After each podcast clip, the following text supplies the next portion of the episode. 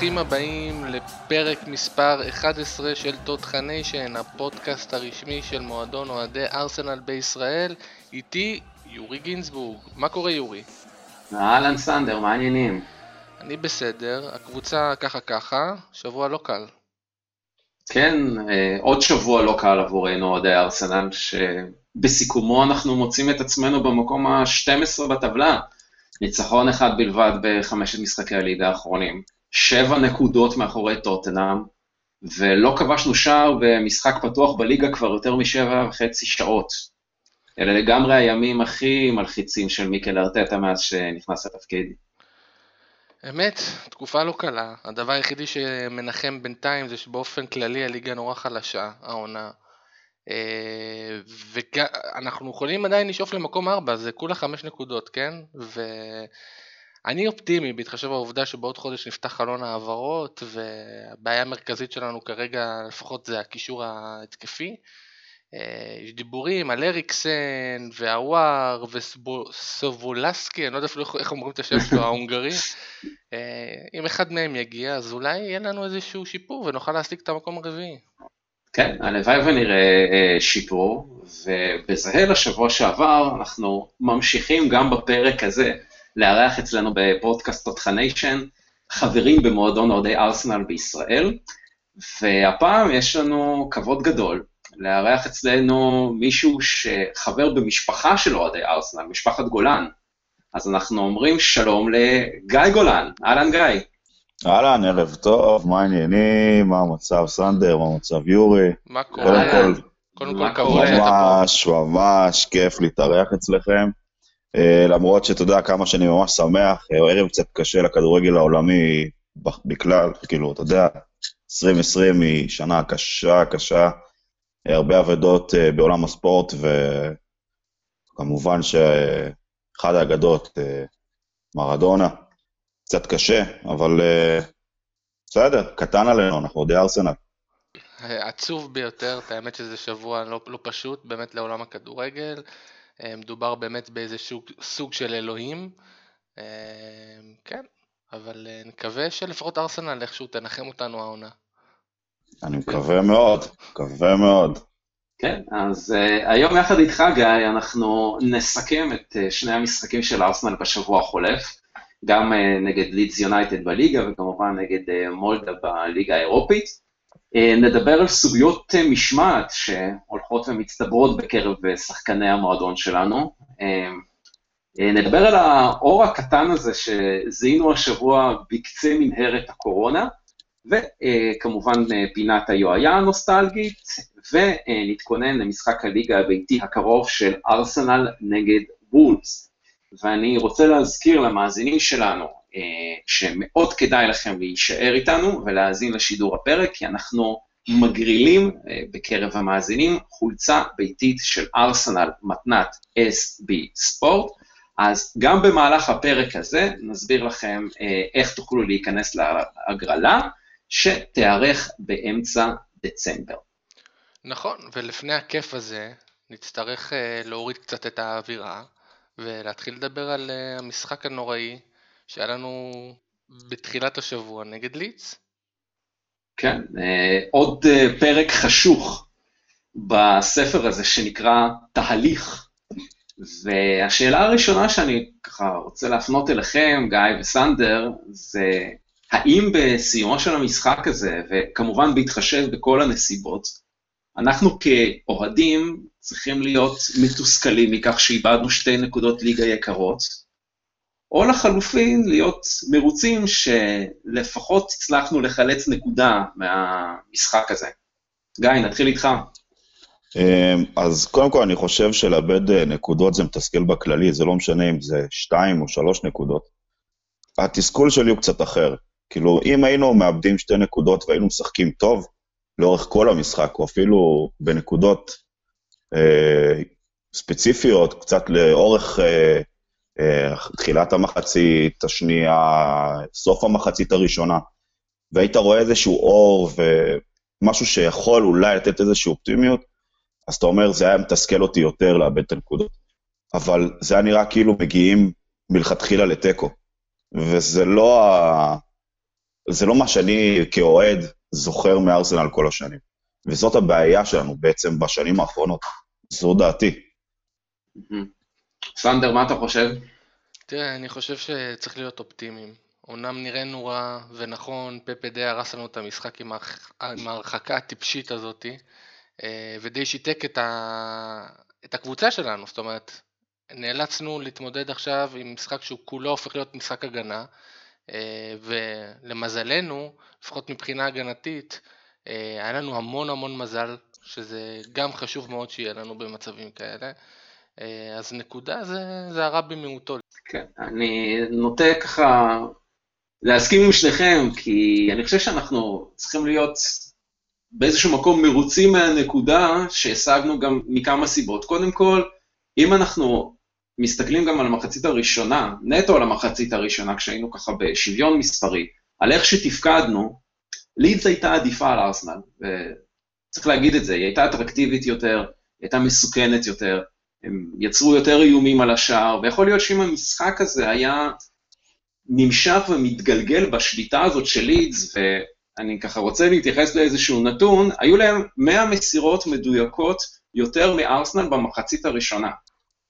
ובהתקפות מעבר שהם יצרו, הם אה, איימו עלינו לא מעט. ובמוקדם ומאוחר אני חושב שלידס הייתה מתרגמת את זה לשער, בדיוק כמו שאסטון וילה תרגמה את זה במשחק הקודם. אז זה דבר ראשון. דבר שני, אם כבר הזכרנו את המשחק נגד אסטון וילה, עצם העובדה שלא ספגנו במשחק הזה, אחרי המבול שספגנו במחזור הקודם, גם כן מעודדת אותי. כלומר, לפחות הלחם והחמאה של העונה הזאת, שזו ההגנה שלנו, כן עבדו במשחק הזה.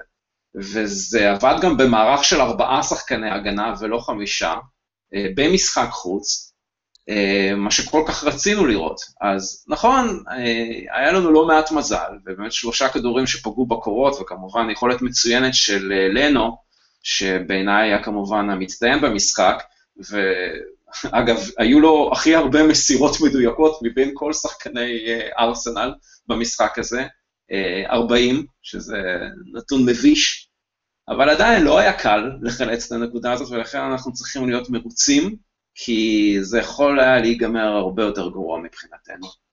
אני נוטה להסכים איתך לגמרי, אני חושב שיכלנו לצאת משם בכיף בהפסד, אם כל הקורות האלה היו נכנסים פנימה, אה, וזה זה גם, זה גם נקודה, זאת אומרת, נקודה חיובית, שאנחנו יכולים לקחת נקודה אה, ממשחק אה, קשה כזה, למרות שנראינו רע ולמרות שפפה עשה את הטעות שהוא עשה. אני רוצה רגע להתייחס להרחקה האומללה הזאת של פפה. אמנם זו הפעם הראשונה בקריירה ש... פפה חוטף כרטיס אדום, ואומנם הוא התנצל למחרת בחשבון הטוויטר שלו, אה, בפני אוהדים, בפני שחקני הקבוצה, בפני המאמן, על כך שאכזב אותם, אבל עם כל הכבוד, ואין כבוד, אני שואל, איפה האחריות שלך, בן אדם? אה, איך אני, בתור אוהד, אמור לקבל את ההתנצלות הזאת שלך? הרי רק לפני שבוע הוא התחנן ברעיון איתו לקבל הזדמנות ודקות משחק בליגה כדי להחזיר לעצמו את החיוך ואת חדוות המשחק. אז המאמן נותן בך אמון, ונותן לך את חולצת ההרכב, נותן לך לשחק במשבצת המועדפת עליך, וככה אתה מחזיר לו, ככה אתה שורף את ההזדמנות שלך. אני חושב שגם אחרי שפפה יחזור בדצמבר מריצוי אה, עונש ההשעיה שלו, ייקח אה, עוד זמן עד שאימון האוהדים אה, יחזור לשחקן הזה. אתם לא חושבים? גיא. אמרת נכון, אני חושב שלקבל אמון חזרה אחרי דבר כזה, במיוחד אחרי שהלכת וצייצת מול כל העולם, שאתה לא מקבל את הדקות שאתה מצפה להן, אבל אנחנו גם מצד שני כאוהדים, עוד יותר על הכרטיס שחקן שלך ששילמנו כל כך הרבה כסף. עד אותו רגע שביקשת את הזמן שלך ואת הדקות משחק, לא באמת נתת. אז עוד יותר קשה לי לבוא ולסלוח ול, אה, לך על דבר כזה. כאילו, בוא, כנס לפרופורציות מול האוהדים, מול ההנהלה, מול המאמן שלך, עוד יותר מול השחקנים שמשחקים איתך על הדשא. כאילו, זה עוד קורה בתחילת מחצית אה, שנייה, אתה נותן לשחק אה, משהו כמו קרוב ל-35 דקות עם עשרה שחקנים, וזה לא שאתה בעמדת יתרון על, על לידס. אני, אני אקח לי זמן אה, לסלוח, ומה שנקרא, חובת ההוכחה היא עליו. לגמרי, לגמרי. אה, סנדר, איך, איך התחושות שלך לגבי המהלך הזה של פפה? תראה, אני חושב שהטעות של פפה טעות איומה. ייקח זמן עד שארטטה אה, ישתף אותו במשחקי ליגה או משחקים חשובים, גם לאור היכולת וגם לאור קבלת ההחלטות שלו. אה, זה, זה לא נסלח. הבמה שלו, בדיוק כמו שאמרתי בפרק הקודם, היא נטו במקומות כמו הליגה האירופית במשחקים לא חשובים, אה, או במשחקים שבהם אנחנו מובילים והוא יכול להיכנס בסוף, זה כרגע הרמת תרומה שהוא יכול לתת לנו. אוקיי, ובהמשך לדברים האלה, אני רוצה ככה לדבר איתכם על מגמה מסוימת שאני מתחיל לזהות אצל ארסנל העונה, והיא קשורה לענייני משמעת. זה התחיל לפני קצת יותר מחצי שנה עם בעיות המשמעת של מטאו גנדוזי, אם אתם זוכרים, שעד היום לא ממש ברור מה בדיוק קרה שם. המשיך לפני חודשיים שהיינו עדים לעימות פיזי בחימום למשחק הליגה נגד פולאם, אה, בין דני סביוס לאנקטיה, לפני שבועיים קראנו דיווח של דיוויד אה, אורנשטיין על כך שהיה עימות פיזי באימון הקבוצה בין דוד לואיז לדני סביוס, שבסיומו דני סביוס אפילו דימם. וקראנו בשבוע האחרון על כך שוויליאן נסע ללא ידיעת המועדון וללא אישורו לאיזה ביקור בדובאי במהלך פגרת הנבחרות, דבר שכמובן אסור בתכלית האיסור בתקופת הסגר, מותר לעזוב את בריטניה רק לצורכי עבודה או לימודים. והנה עכשיו זה גם בא לידי ביטוי עם חוסר המשמעת המטריף הזה, עם הנגיחה הזאת של פפה בפניו של אה, שחקן ליץ. עכשיו, כשמחברים את כל המקרים האלה למקשה אחת, יש פה תחושה של אובדן שליטה, זה, זה נחמד שארטטה מאמן צעיר וסחבק, אה, וגם לא כל כך רחוק בגיל משאר השחקנים. שיש אווירה טובה ואנרגיות טובות לכאורה, אבל אני תוהה אם זה לא משהו שבא בעוכרינו, אולי ארטטה מאבד את השליטה במשמעת. אז אני ככה רוצה להפנות את השאלות האלה אליכם. אה, האם לדעתכם קיימת בעיית משמעת בארסנל, והאם הגישה של ארטטה צריכה להיות פחות רכה כלפי השחקנים? גיא. אמ, קודם כל, די בהתחלה אה, ארטטה הראה את הכוח שלו כמנג'ר.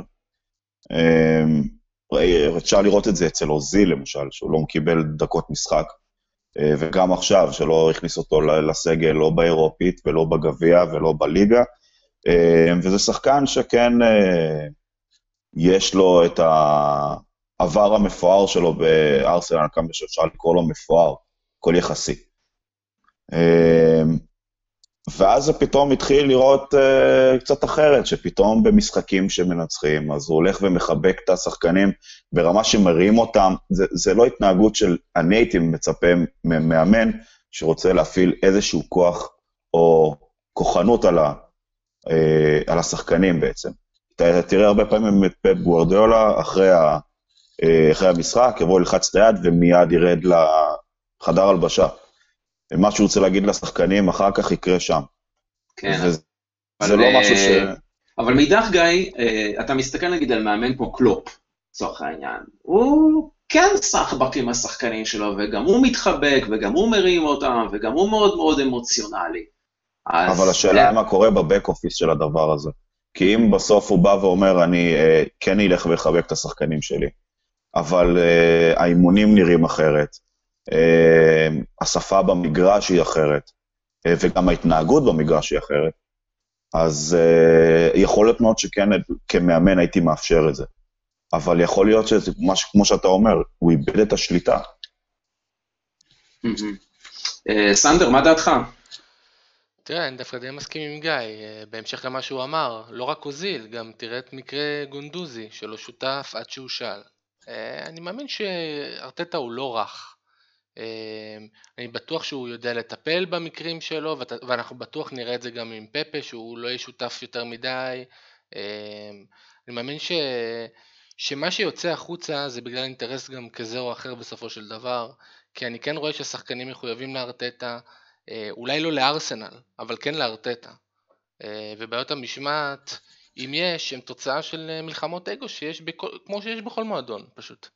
תראה, אני, אני חושב שארטטה צריך להיות יותר נוקשה.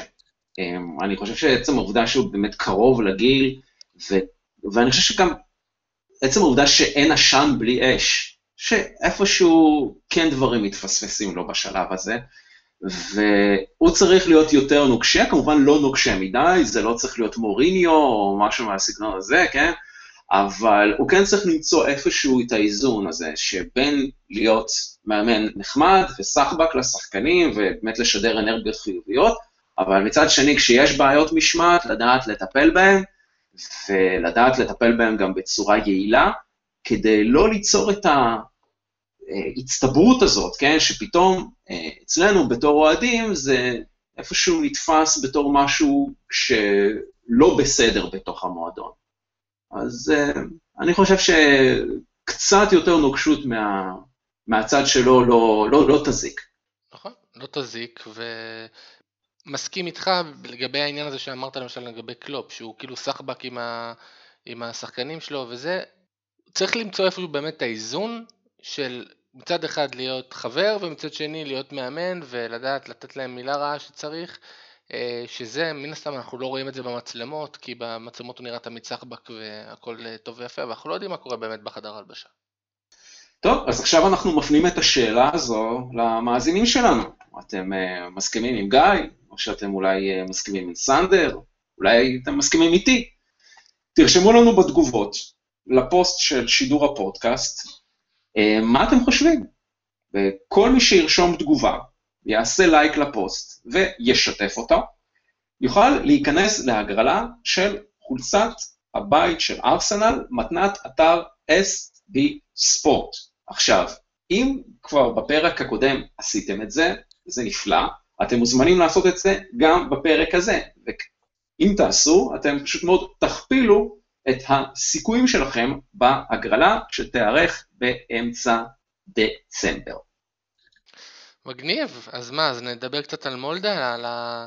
על הקרן אור שהייתה השבוע? אפשר, אפשר קצת לדבר על מולדה, כן, כן, ניצחון 3-0, אה, מחצית שנייה מרשימה, מרשימה מאוד. אה, גיא, איך אתה התרשמת מהניצחון הזה? אמ, תשמע, זה עוד משחק על הנייר שהיה אוי ואבוי לנו אם אנחנו לא היינו לוקחים את זה. הייתי גם מסתפק ב-1-0, כמו שאתה הגדרת את זה קודם, כקרן אור לחזרה מה, אה, מהפגרה. לא יודע, אני ראיתי את פפ אה, מככב שם, ואני רואה איך הוא תכלס בליגה.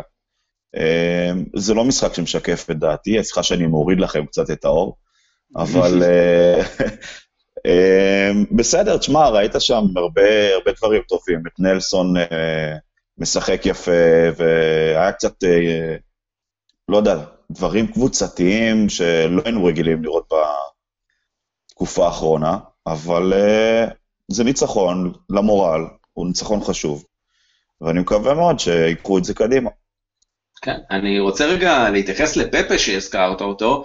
אה, מיקל ארטטה דיבר ממש בריאיון שקדם למשחק מול מולדר, ניקולס פפה כתוצאה מהרחקה נגד לידס, היה אולי השחקן עם המוטיבציה הגבוהה ביותר באימונים של ארסנל במהלך הימים האלה שקדמו למשחק מול אה, מולדה. וזה גם בא לידי ביטוי בתצוגה שלו, כי גם במחצית הראשונה ראית איך הוא כל הזמן מחפש את השער, איך הוא מחפש לבלוט, איך הוא מחפש גם את השחקנים שלו, הוא, הוא, הוא הרבה יותר פעיל, הרבה יותר דומיננטי, מגיע להזדמנויות ולאיומים, וזה משהו שפחות ראינו מפפה, ואני חושב שיכול להיות שאם אנחנו רוצים להסתכל על מקרה ההרחקה שלו מול לידס, ואולי להוציא מזה אולי אפילו איזשהו דבר טוב, אז אם ראינו את הניצנים הראשונים האלה במשחק מול מולדה, שהלוואי ונראה המשכיות לזה, כי הוא באמת נתן את אחד המשחקים היותר טובים שלו במדים של ארסנל, אני חושב, אמ, מאז שהגיע אלינו, אז הרווחנו. אולי באמת יצא, יצא קצת מתוק מהמר הזה, כן? אבל אני חושב שכל שחקן היה מגיב בצורה כזאת. במיוחד בעמדה הזאת של פפה, שהוא מול uh, בקשות לדקות משחק, ואני uh, חושב שכל שחקן היה מגיב ככה. אני מקווה מאוד שאתה צודק, אבל uh, בכל זאת. אולי קצת לרצות את האוהדים, לרצות את המאמן, ככה, אולי באמת צעד ראשון בהחזרת האמון, שדיברנו עליו מקודם. סנדר, מה אתה חושב? אני קצת לא, אני לא, לא מרוצה מפפה. זה לא, זה לא סוד, אני כל פרק אומר את זה. אני, אמנם כבש שער יפה, ונכון, הוא היה לו משחק לא רע בכלל, אבל יש לי איזשהו אנטי אליו, כי יש לי הרגשה כזאת שכל פעם כשהכדור אצלו, אני יודע בדיוק מה הוא הולך לעשות, ואני כל פעם מתעצבן בסוף המהלך שזה מה שהוא עשה. וכל פעם זה כאילו מפתיע אותי מחדש, של הנה עכשיו הוא הולך לעבור אותו ולאבד את הכדור. והצליח לעבור אותו, אבל את הבא הוא כבר לא יצליח. או, או משהו בסגנון הזה, ואז הוא בועט, ואז הוא חותך לאמצע, סטייל רובין, ונותן את המסובבת שלו לקיבינימט. ואחרי איזה 16 בעיטות זה נכנס. עכשיו, זה כל כמה משחקים זה חוזר על עצמו, ואז הוא פתאום נותן גול בשער האירופית, ואנחנו כזה, וואי, פפה, איזה שחקן, איזה זה, איזה זה. אני דווקא חושב שמהמשחק הזה, אמ, אני לוקח, נגיד, קרן האור החיובית מבחינתי היא נלסון. כי השחקן הזה, כל פעם כשהוא עולה על המגרש, גם אם זה לדקה, שתיים, הוא תמיד יציב. הוא לא, ברור שהוא לא שחקן עכשיו אה, ברמה של לפתוח אולי אה, משחק, אבל הוא שחקן שתמיד נותן את העבודה. הוא לא, הוא לא שחקן שנעלם 3-4 משחקים ואז פתאום נותן משחק בסדר. הוא תמיד נותן משחק בסדר. וכאילו, אני לא מבין איך עדיין פפה מועדף על, על גבי נלסון למשל.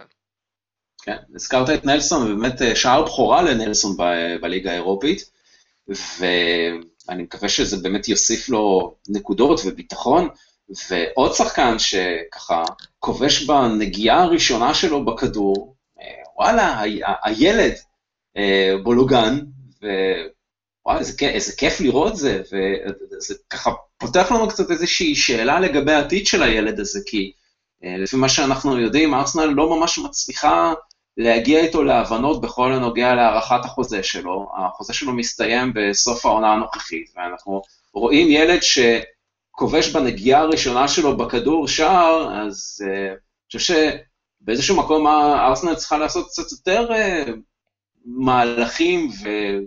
כדי לזרז את, ה, לזרז את הנושא הזה של, של הארכת החוזה שלו, כי הנה, אה, אנחנו מגיעים עוד חודש לחלון העברות, והוא כבר הופך להיות סוג של שחקן שמועדונים אחרים יכולים אה, לנהל איתו משאים ומתנים, ואנחנו עשויים לפספס פה יהלום אה, מאוד יקר. אם אתה שואל אותי בתור אוהד, אני הייתי מעדיף לבוא ולהראות לו שיש לו מקום בעדיפות על אנקטיה, כי לפי דעתי אנקטיה מאוד לא מתאים לארסנל. אני לא יודע, הרבה אנשים אוהבים אותו ואוהדים, אוהבים את הסגנון משחק שלו, אני, כמו שסנדר מאוד מתחבר לפפה, אני אותו דבר אה, עם, אה, אה, עם אנקטיה. אני לא מצליח להבין למה מכניסים אותו, ועוד יותר לא מצליח להבין למה הוא פותח. הוא עדיין במוד של ילד, ומחפש את השער, אבל עם הראש בקיר. ולעומת זאת, יש שחקנים שהם עדיפים, כמו פמיטרו וכמו הילד.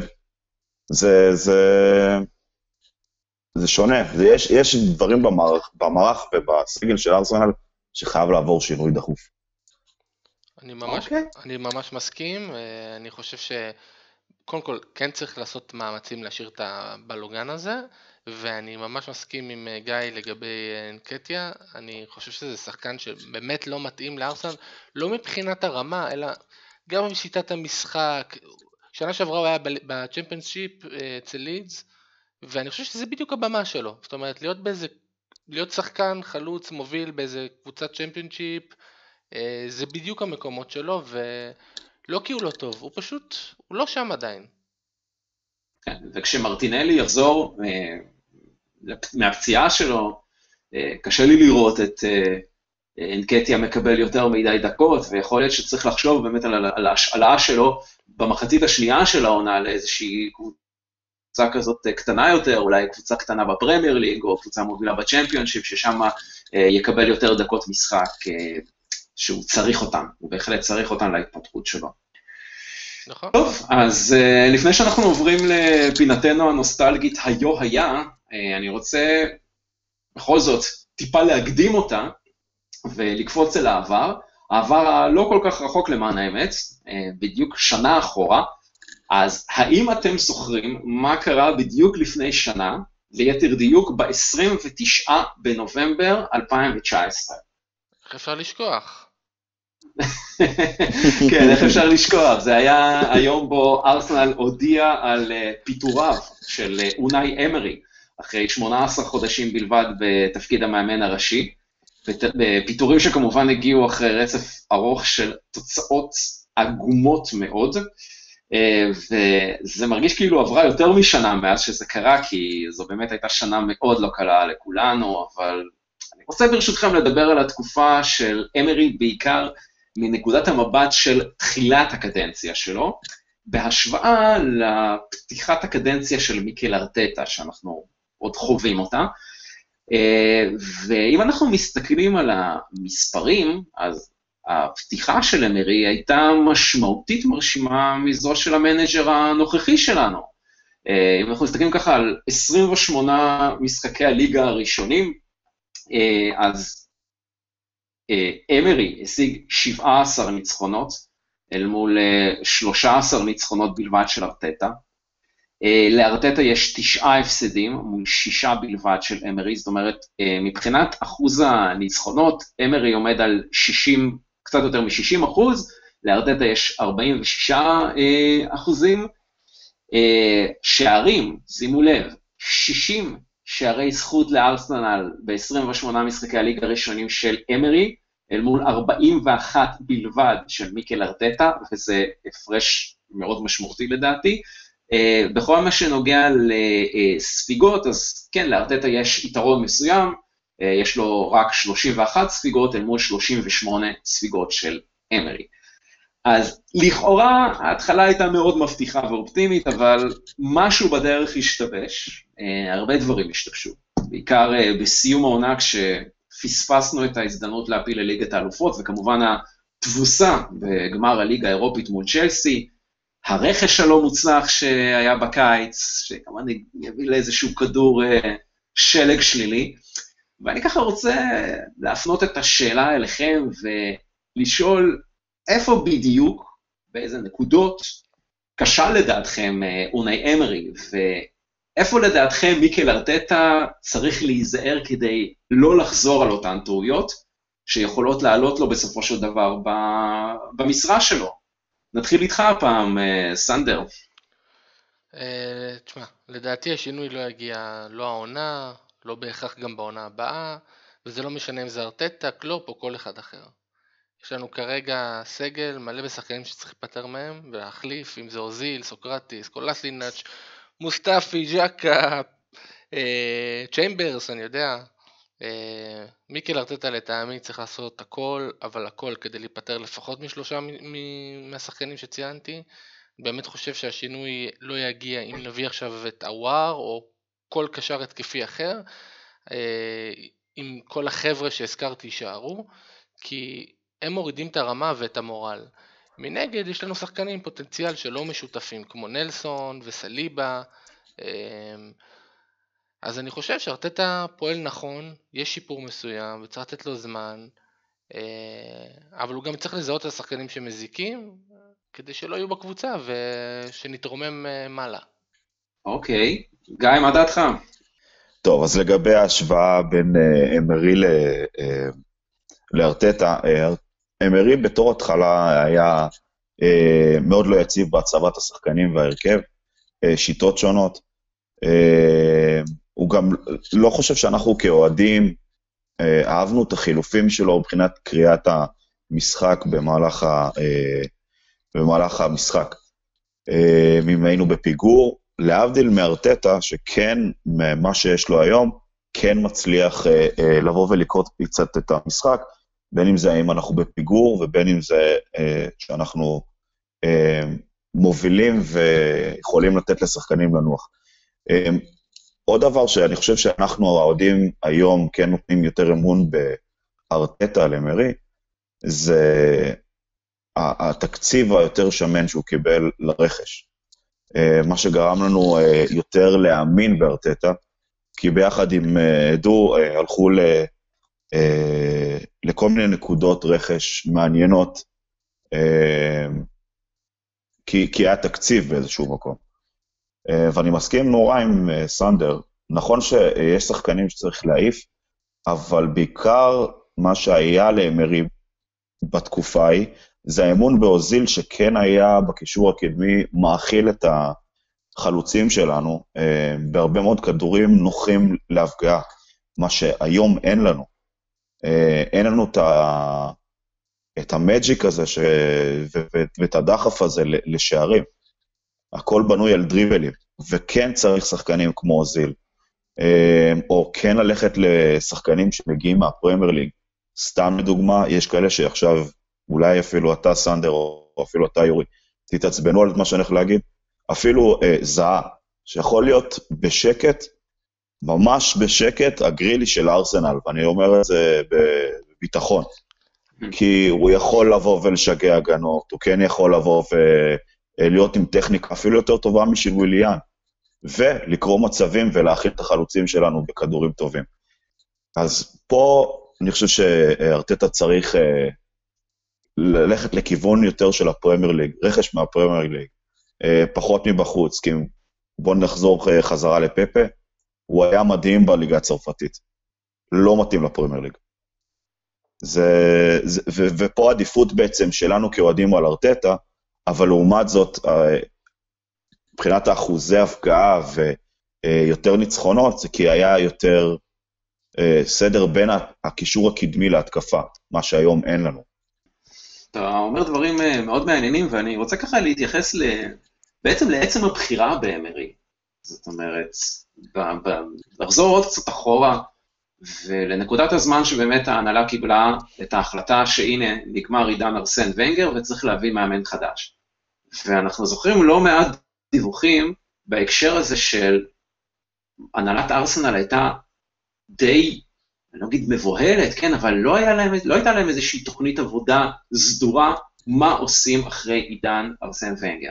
ואז אם אתם זוכרים, הם עשו מין סוג של מבחני קבלה כאלה, רעיונות קבלה, ואחד המועמדים היה ארטטה, אחד המועמדים היה כמובן אמרי, ובסופו של דבר אה, בחרו באמרי, מהסיבות ששמורות להם, ואני חושב שפשוט מידת ההתאמה לא הייתה טובה דווקא מהדברים הכי בסיסיים והכי יסודיים, כמו למשל שפה.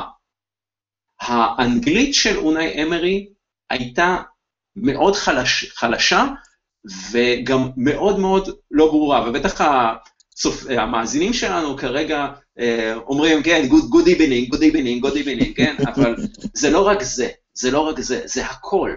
עכשיו, אתה בא כרגע למועדון חדש ואתה רוצה להשריש איזושהי שיטה.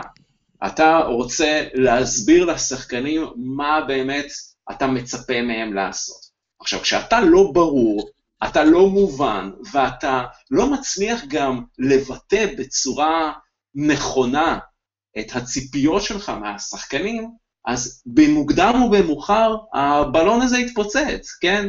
ו- וראינו בדיוק את המגמה הזאת, כלומר, טבעי מאוד שכשמגיע מאמן חדש, אז יש את האפקט הזה של, כן, של איזושהי ריצה טובה בהתחלה, ראינו את זה גם עם אה, סולשר במנצ'סטר יונייטד, כשהוא הגיע ישר היה באיזה ברצף מטורף של ניצחונות, גם אה, אמרי רשם רצף מאוד יפה בפתיחה שלו, אפילו ארטטה נהנה מאיזשהו רצף מסוים, אם אנחנו נגיד נסתכל על ההצלחות שלו בגביע לצורך העניין, כן, אז יכול להיות שזה סוג של איזושהי אנרציה כזאת של מאמן שנמצא בתחילת דרכו, וכולם ככה רוצים uh, להוכיח את עצמם, ובגלל זה נותנים מעבר. אבל בשלב מסוים כשה, כשהאנרציה הזאת נגמרת, אז פתאום מתחילים הסדקים האלה.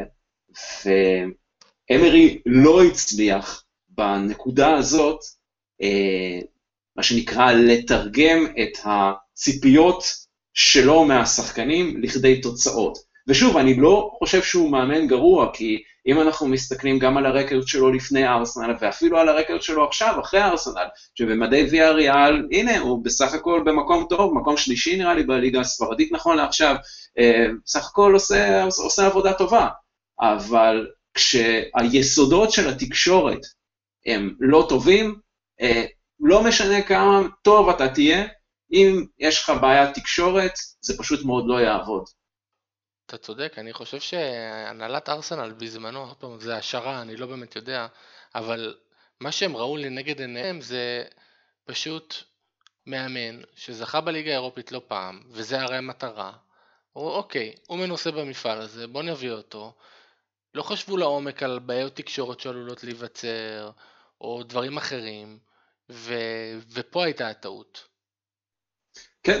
אמ, אתה חושב אבל, יורי, שאם כן. אה, שארטטה נמצא בסיטואציה הזאת, של אה, לפני, אה, לא יודע, עזיבה, כי פתאום לא, הנתונים שלו מראים לא, אחרת? לא, אני, אני, לא חושב. אני חושב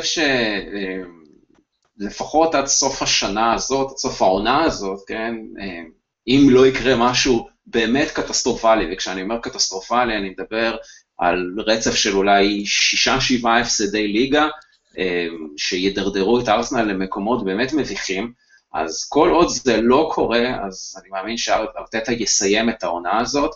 אה, אני לא חושב שכרגע מרחפת איזושהי סכנת פיטורים מיידית, אבל uh, זה כמובן, הכל תלוי, בת, הכל תלוי בתוצאות, אבל סך הכל אני חושב שיש אמון שארטטה הרוויח גם בזכות הזכייה שלו בגביע, גם בזכות העובדה שכן מזהים איזה שהם שיפורים נקודתיים, אם זה uh, במשחק, uh, במשחק הלחץ של ארסנל, או אם זה במשחק ההגנתי של ארסנל, אם זה בכל מה שקשור נגיד למצבים נייחים, הנה, אנחנו עברנו רבע עונה, ארסנל לא ספגה אפילו שער אחד ממצב נייח.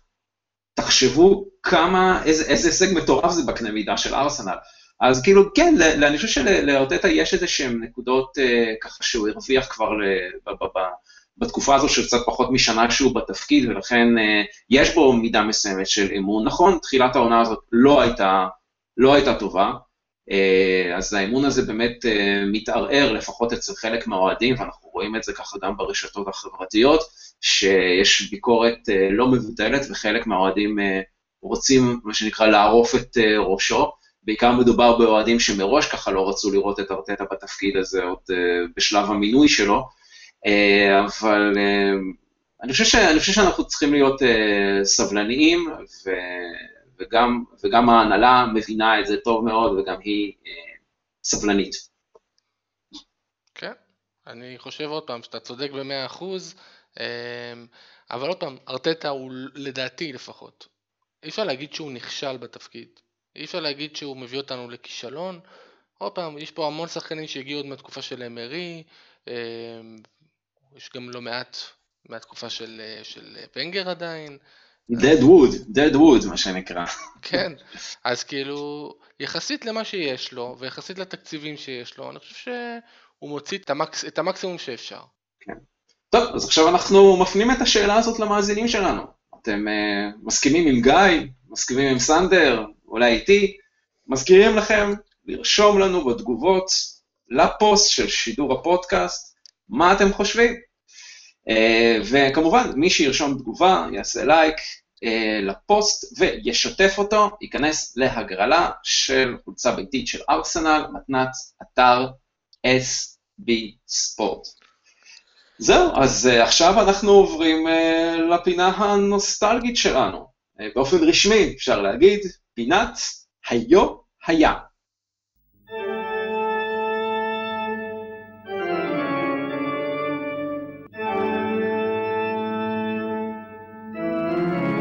אוקיי, אז לפני 17 שנים, 25 לנובמבר 2003, ניצחון מדהים של הארסנל בשלב הבתים בסנסירו, בליגת אלופות כמובן, נגד אינטר, 5-1 עם שתי שערים של הנרי, לונברג, פירס ועדו.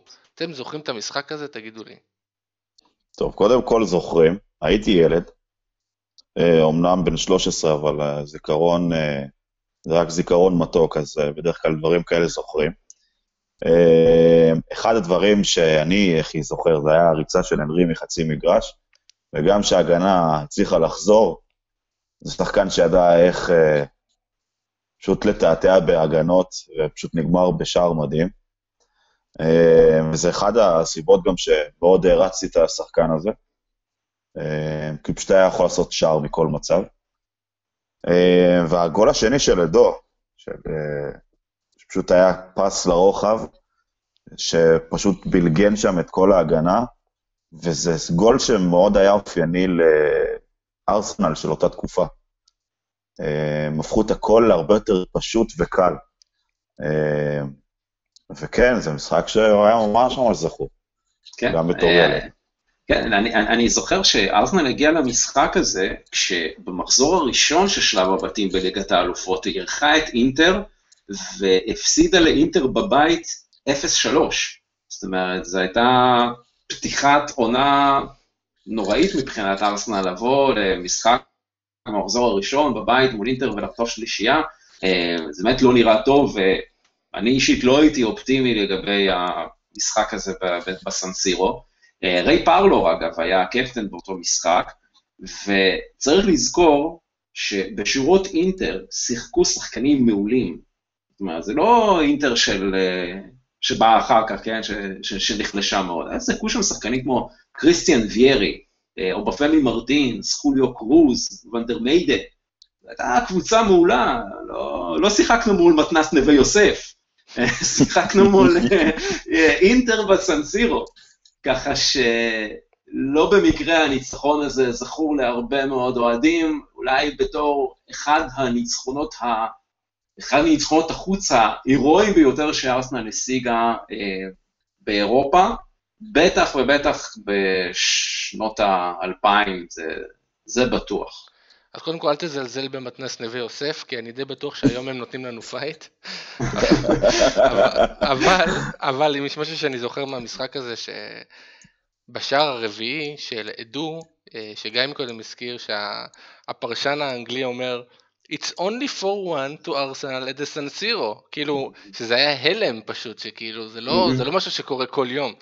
אה, זה היה בכלל משחק של מלא טעויות, מלא שחקנים מתחלקים, בכל השערים כמעט אני זוכר שחקנים מתחלקים ומאבדים את זה לגמרי. אה, כן, זה היה עונה, עונה מדהימה, שבסופה הודחנו ברבע גמר ליגת האלופות נגד צ'לסי, אה, ב-3-2 בסיכום שני המשחקים, וסיימנו אלופים, בעונה שבה לא נוצחנו אפילו משחק אחד, חלק מה-49, אה, זהו, שיחזרו התקופות האלה. כן, אינשאללה. אינשאללה, אינשאללה.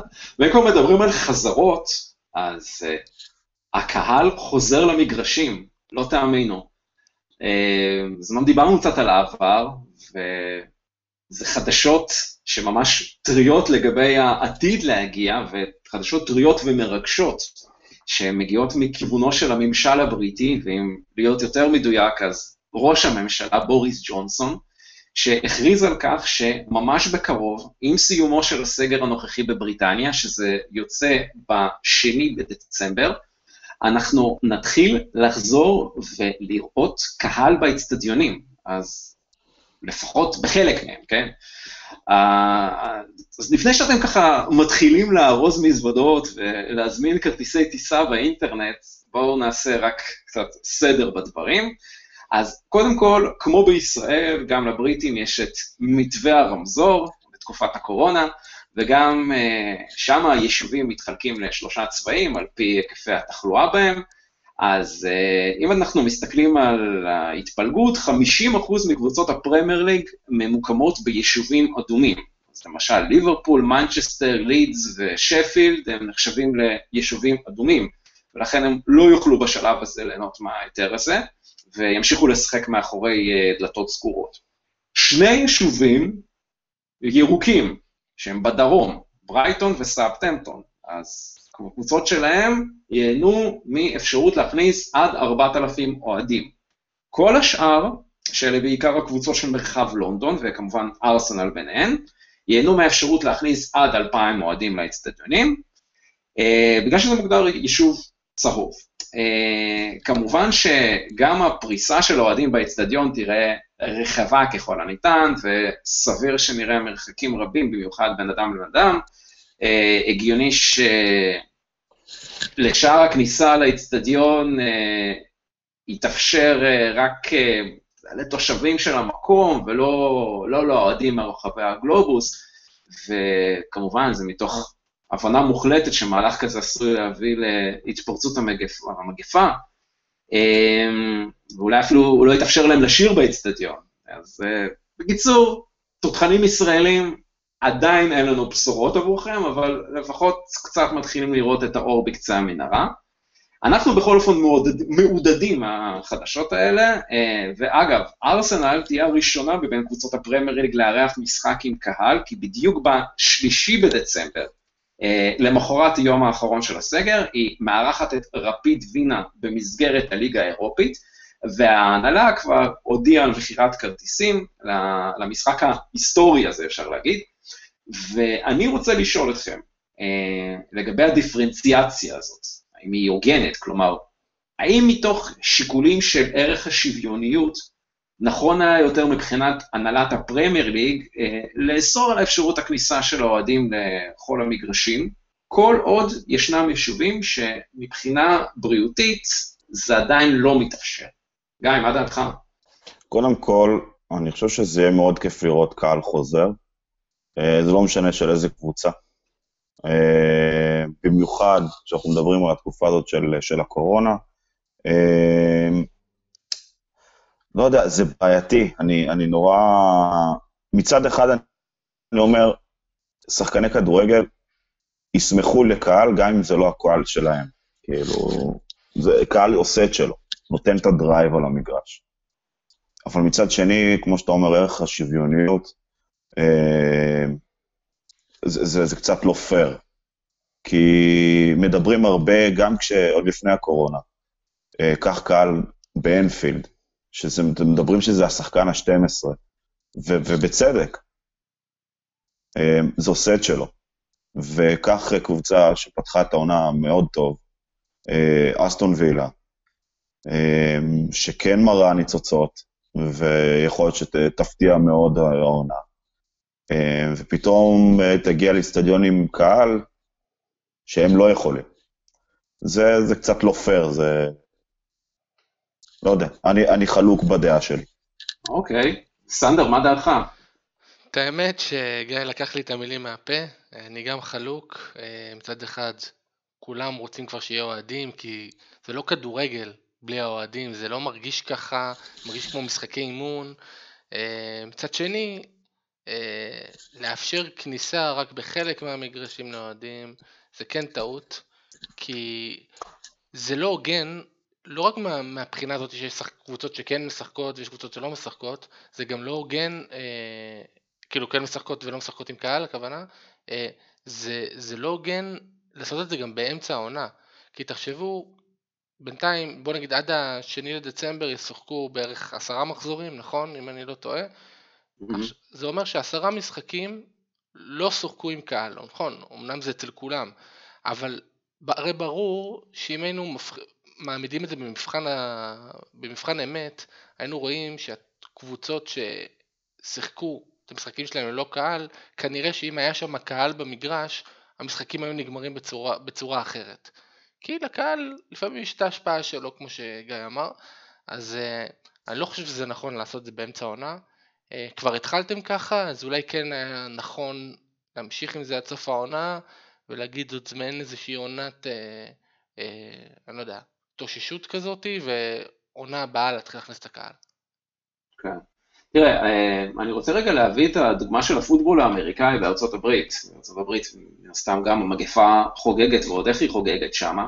אז למשל במדינות מסוימות כמו פלורידה, כן יש אפשרות להכניס קהל בהיקפים גם מאוד מאוד מצומצמים למשחקי הפוטבול, ככה פרוסים מאוד ברחבי האצטדיונים שלהם, ואם ככה שופטים על ההשפעה של הקהל בהיקפים המצומצמים האלה, נגיד ביחס לאווירה שבדרך כלל יש במשחקי פוטבול, אז זה, לי לפחות זה מרגיש, לא משנה אם היו שם אה, אוהדים או לא היו שם אוהדים, זה מרגיש בדיוק אותו דבר. זה עדיין, בגלל שזה מדובר בכמות כל כך קטנה, זה עדיין מרגיש כאילו שהם לא נמצאים שם.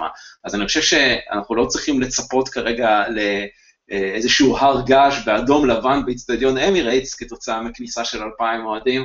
הם, הם יהיו שם ממש, לדעתי לפחות, כמו איזה ניצבים, ואני לא חושב שנרגיש את ההבדל בין אם אנחנו משחקים באיצטדיון שיש בו אה, את האלפיים צופים האלה, או שאין. זה, אני לא חושב שתהיה אבל, יורי, אני חושב אבל שקודם כל, ארסנל זה לא דוגמה טובה, כי זה בכללי נחשב באנגליה יחסית לאיצטדיון שקט, גם כשיש 70 אלף אוהדים. אמ, בהשוואה לאנפילד כמובן ולסאוטהמפטון. אמ, אבל עדיין, גם אם זה אומר שיש, אה, אה, שוב פעם, אני חלוק בדעה שלי, אבל גם אם זה אומר שעדיין יש אלפיים אוהדים שיבואו וישירו, זה הסט שלו. בוא לא נטעה, זה שבהפקה של אה, ערוץ הספורט מכניסים רעש של קהל, זה לא אומר שיש קהל ב, במגרש, זה לא באמת מה שקורה שם, תכלס. כן. ותכניס אלפיים אוהדים, זה יעשה את שלו. טוב, הלוואי, הלוואי. Uh, בכל אופן, נשאר לנו עוד לשחק משחק ביתי אחד, עד שככה נראה קהל באמירייטס, וזה כמובן משחק הליגה נגד וולפס, שמצפה לנו ביום ראשון הקרוב, ה-29 בנובמבר, בשעה תשע ורבע. אה, שעון ישראל, ואנחנו ככה רוצים לדבר ולהיערך למשחק הזה.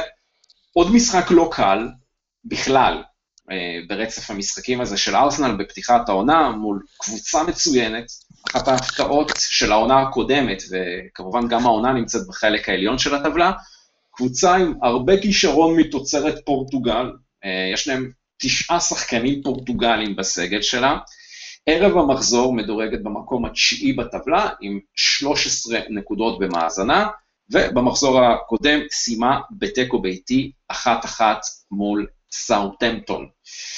אה, סנטר, נתחיל איתך. אה, ככה, איך אתה רואה את האתגר הזה של אה, וולס? חתיכת אתגר. אז קודם כל, אני מה זה חושש מהמשחק הזה? כי, עוד פעם, זה, אנחנו בעונה שאנחנו לא, לא מאיימים מספיק על השער, ואנחנו לא נראים טוב, וכל קבוצה פשוט מהווה סכנה, ובטח שוולפס.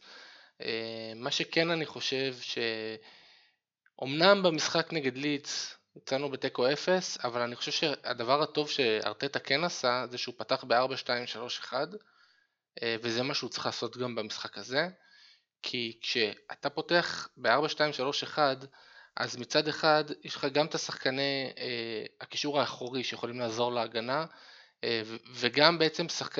ו, וגם יכולים לעזור להתקפה וככה אתה לא עוד פעם הופך את המשחקים שלך לסוג של אה, 5-4-1 מה שהוא תמיד היה משחק ש... שאז יש לך שתי שחקנים למעלה פלוס מינוס ב... בכל זמן נתון ואנחנו לא מגיעים למצבים ולא מגיעים לשום דבר אז אני כן חושב שזה המערך שהוא צריך לעשות אה, לפתוח איתו לפחות אמ, מצד שני, וולפס הם קבוצה קצת אה, לא צפויה, זאת אומרת הם איבדו את ג'וטה, ואנחנו רואים שהם הפסידו 4-0 לווסטאם, אבל ניצחו 1-0 את לסטר. אז הם די דומים לנו, ואני קצת חושש מהמשחק הזה, כי אני, אתה לא יודע מה אתה תקבל. נכון, אני מסכים איתך שהם אה, דומים לארסנל, זו קבוצה שמתקשה לכבוש העונה שערים.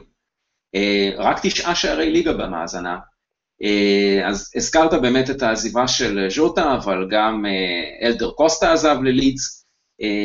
הם עדיין לא מחוברים כזה בהתקפה, נראה לי. מאזן הפורטוגלים בקבוצה של נונו לא נפגע, אגב, בקיץ. בדיוק כמו שעזבו שני פורטוגלים, גם הגיעו שניים. פביו סילבה, חלוץ בן 18, שהגיע מפורטו תמורת 40 מיליון אירו. אה, ונלסון אה, סמדו, אני מקשר, חושב שאני מבטא את השם שלו נכון, אה, מגן ימני שהגיע מברצלונה, תמורת 30 מיליון אירו. משחקת לרוב במערך שכולל שלושה בלמים, אבל בכל מה שנוגע לחלק ההתקפי, מאוד מגוונת ממשחק למשחק, כמובן תלוי ביריבה שהיא פוגשת. חלוץ המטרה שלה זה ראול חימנז, מספר 9, שחקן שארסנל צריכה מאוד להיזהר ממנו לדעתי, כי היא נוהגת לספוג העונה שערים מחלוצי המטרה של היריבות, אם אתם זוכרים מה שקרה במשחק נגד אסטון וילה, נגד לסטר ונגד וסטאם, שהחלוץ המרכזי כבש נגדנו. אה, יש לו כבר ארבעה שערים, אה, העונה בתשעה משחקים, אה, שזה ממש כמעט מחצית מהכמות שוולס כבשה העונה. וצריך גם לשים לב לפדרו נטו, מספר 7, הקיצוני שלהם, עוד שחקן התקפה מסוכן, יש לו כבר שני בישולים ושני שערים העונה, אז אני חושב שאלה דגישים מאוד מאוד חשובים מבחינת ארסנל. ואני רוצה ככה להפנות אליך, גיא, את, השאלה, איך, איך אתה רואה ככה את ארסנל במשחק הקרוב, uh, בעיקר מבחינת המערך ושיטת המשחק? אז קודם כל, אני מאוד מסכים עם uh, סנדר על, על המערך עצמו. ואני כן חושב, אם אני מחבר את כל מה שדיברנו בפרק הזה, יש הרבה מאוד אה, שחקנים שכן הייתי נותן להם לעלות, במיוחד שזה לא צפוי, במיוחד שאין לנו מה כל כך להפסיד. אה, כי אם זה לאבד נקודה או שתיים, כמו שאמרתי בהתחלה, אה, או סליחה, אם לאבד שתיים או שלוש נקודות, מבחינתי כרגע זה לא, זה לא המצב. כמו שסנדר אמר קודם, זה לא משהו שישתנה בארסנל העונה, ויכול להיות שגם לא בעונה הבאה, אבל כן שווה להתחיל להפעיל את התותחים, אם זה נלסון שהראה את היכולות שלו, וכמו שסנדר אמר, היציבות שלו. אז כן, פפה עכשיו הולך לשבת על הספסל, כן אולי הייתי, לא על הספסל, לא יהיה בסגל, אבל כן לתת לו את האופציה במקום, במקום פפה, ולא לתת למשל לוויליאן, אה, כרגע לשחק גם בגלל העבירות משמעת שהיו, וגם כי אה, אני חושב שהוא יכול לתת יותר במשחק הזה. כן, אגב, אה, וויליאן, וויליאן, וויליאן ופארטי, נכון לפחות לנקודת הזמן הזאת, הם עדיין בספק גדול למשחק הזה בגלל הפציעות שלהם. סאקה לעומת זאת, יהיה זמין. אבל סאקה עדיין יש לו את המקום שלו בצד שמאל, ואני חושב שלקזט מזמן איבד את. המקום שלו, ולשחק עם אובה וללכת עד הסוף על מהירות, על טכניקה, ואני מקווה מאוד ש... ואני כן, הולך עם סנדר, שהמערך הזה יהיה קצת יותר התקפי, ו... ונוכל לתת קצת שערים, לעשות קצת שמחה בלב לאוהדים. הלוואי. אבל אני, אני, אני צופה משחק בו ארסנל תשלוט בכדור, כי מדובר במשחק ביתי, אה, ווולפס לדעתי תנסה להביך את ארסנל בהתקפות מעבר ובמתפרצות. כמו מול אסטר. כן, כן, כן, ובהנחה שהם ישחקו עם קו של חמישה שחקני הגנה, פלוס שני קשרים דפנסיביים, אני מדבר על וולפס, כן? יהיה לארסנל קשה מאוד לפצח את הצפיפות הזאת, אה, בהיעדר שחקנים יצירתיים על המגרש. אה, חייבים לאיים יותר מחוץ לרחבה, לבעוט מרחוק, לנסות להיות פחות מקובעים בעמדות הקבועות, לתת יותר חופש פעולה לשני הקיצוניים שלנו, ככה לנסות באמת בחלק הקדמי להיות, אה, להיות פחות תבניתיים. אני חושב שזה משהו שאנחנו ראינו מעט מאוד מארסנל, אה, וככל שהם יעשו את זה יותר, אני חושב שהם יעשו יותר צרות להגנה של אה, וולס. גיא, מה ההימור שלך? שתיים, אחד, ארסנל. סנדר? אני הולך עם תיקו. אחד אחד. אחד אחד. שאלה. אוקיי. אני אאמר גם על תיקו, אבל אני חושב שהולך להיות תיקו אפס. תיקו אפס שני ברציפות של ארסנל הפעם במשחק ביתי. כן, קצת, קצת פסימיות הפעם אה, מצידי, אבל אה, קשה לי לראות מאיפה ככה ארסנל אה, מביאה, מביאה שערים. אז, אז אני אגיד לך, אז אני אגיד לך, שער של אובמיאנג מפנדל. אה, מאיפה עוד? אנחנו יכולים או מפנדל או משער עצמי של היריבה, ככה אנחנו כובשים שערים בתקופה האחרונה. טוב, בואו נראה מה יהיה. טוב, אה, בכל אופן חברים, אנחנו ככה מגיעים לסיום הפרק שלנו.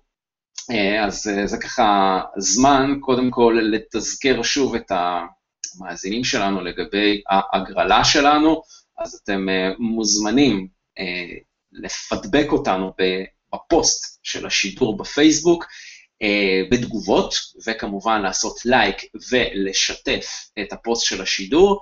אה, ניתן לשתף כמובן גם בפורומים, ניתן לשתף בעמוד שלכם, בפרופיל שלכם, איפה שאתם רוצים ונראה לכם רלוונטי, אז כמובן תשתפו, וברגע שתשתפו כמובן תיכנסו להגרלה של חולצה ביתית של ארסנל, אה, מתנת אתר אצבי ספורט.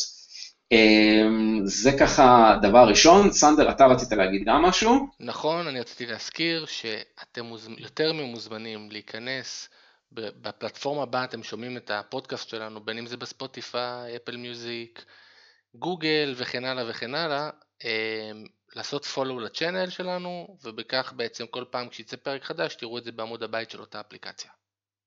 יפה, יפה, אז אל תשכחו. זהו, אז מה לתודות? אה, אז קודם כל, גיא, היה לנו העונג לארח אותך כאן אצלנו, היה כיף ומעניין ומעמיק, אז קודם כל תודה רבה לך. תודה רבה לכם על ההזדמנות, תמשיכו לעשות את זה, זה כל כך כיף. הם מחכים כל שבוע לדבר הזה. אה, כיף לשמוע דעות, חוויות. אה, כן, כיף גדול. אז גיא, היה כן. תענוג גדול שהצטרפת, ושיהיה לך ברור שזה לא פעם אחרונה. יאללה. אנחנו עוד נשמח כמובן לראות אותך חוזר אלינו בהזדמנויות הבאות. אה, זהו, אז תודה רבה לך, סנדר. תודה רבה, יורי. תודה רבה. תודה רבה, ותודה רבה כמובן גם למאזינים שלנו. אנחנו כמובן נתראה ונשתמע בפרק הבא שלנו של תותחה ניישן, אז תשמרו על עצמכם. להתראות, ביי ביי.